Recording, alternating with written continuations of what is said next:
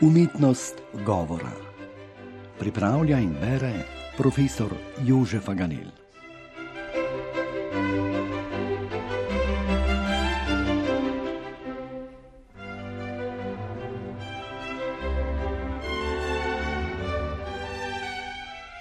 Dragi poslušalci slovenskih oddaj Raj Radija Trst.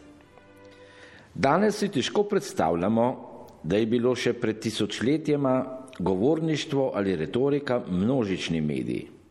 Dozdeva se nam, da so sporočila prišla do množic šele z izumom tiska, ko se je zapisano besedilo, ki ni bilo več samo rokopisni zvirnik ali morda le posamezen prepis, razmnožilo najprej s preprostimi, na to pa z vse bolj zapletenimi stroji v več sto, več tisočih in sto tisočih izvodov.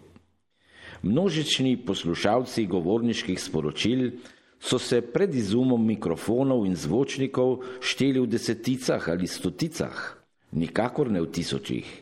Pa vendarle je odnegdaj sodil govorjeni jezik med množično občilo v primerjavi z zapisanim.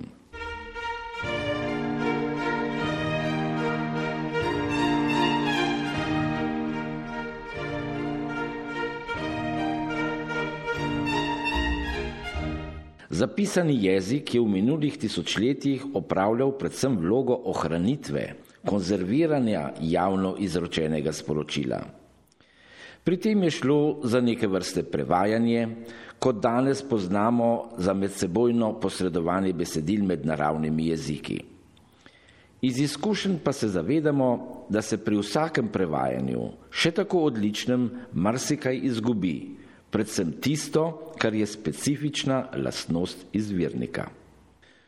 Podobno tudi velja za kodiranje govorjenega jezika z grafičnimi znaki, to je spisavo, ki je lahko bolj ali manj zapletena. Pisave naše civilizacije so za osnovo izgovorjenega jezika sprejemale posamezni glas in mu določile ustrezno črko ene od pisav od grškega črkopisa do latinskega, ki je obveljal tudi za slovenščino. Daljno-vzhodne civilizacije pa so ustrezneje pojmovanju govorne enote izbrale za osnovo zlog, a s tem svoj črkopis zelo zapletle. Pomislimo samo na zapleteno kitajsko pisavo in si predstavljajmo, koliko časa traja, da kitajski šolar približno osvoji pisavo za preprosta sporočila.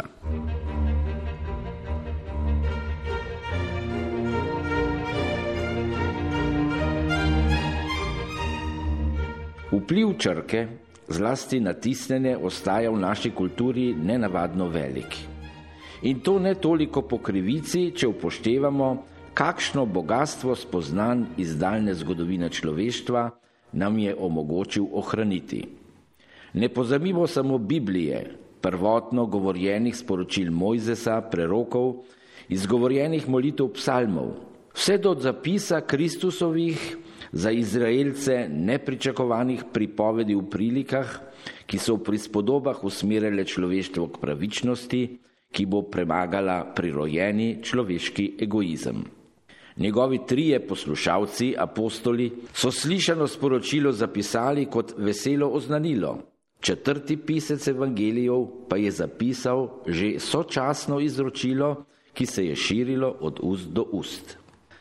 S problematiko zapisa svetih izgovorjenih besedil so se ukvarjali tudi začetniki slovenskega standardnega zapisanega jezika, na čelu začetnikom tega bogatega izročila s Primožem Trubarjem.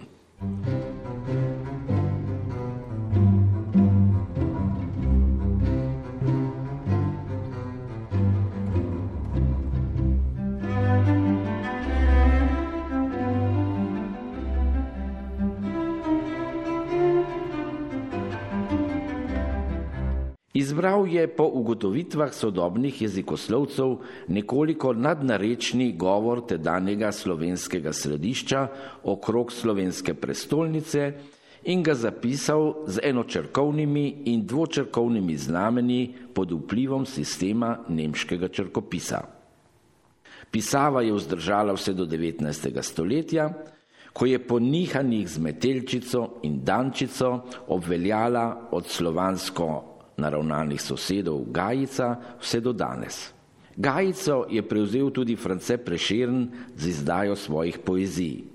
Ob vseh teh dilemah je bledela prvotnost govorjenega jezika, zlasti po zaslugi šolskega sistema, ki je bil naravnan k opismenevanju kot osnovni nalogi, ki se ji preveč enostransko posveča še danes.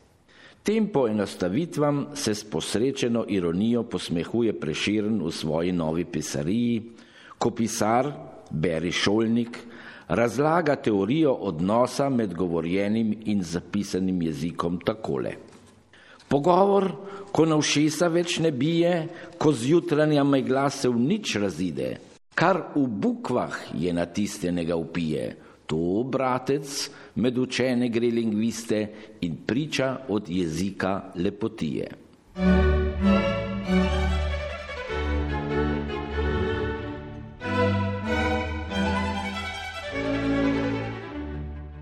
Prav radijski valovi pa že slabo stoletje tudi na slovenskem in po vsem svetu prenašajo od ust do ust tudi žlahtnost govora. To so počeli uspešno še v časih tako imenovanih železnih zavez, tudi po zaslugi slovenskega programa Raj.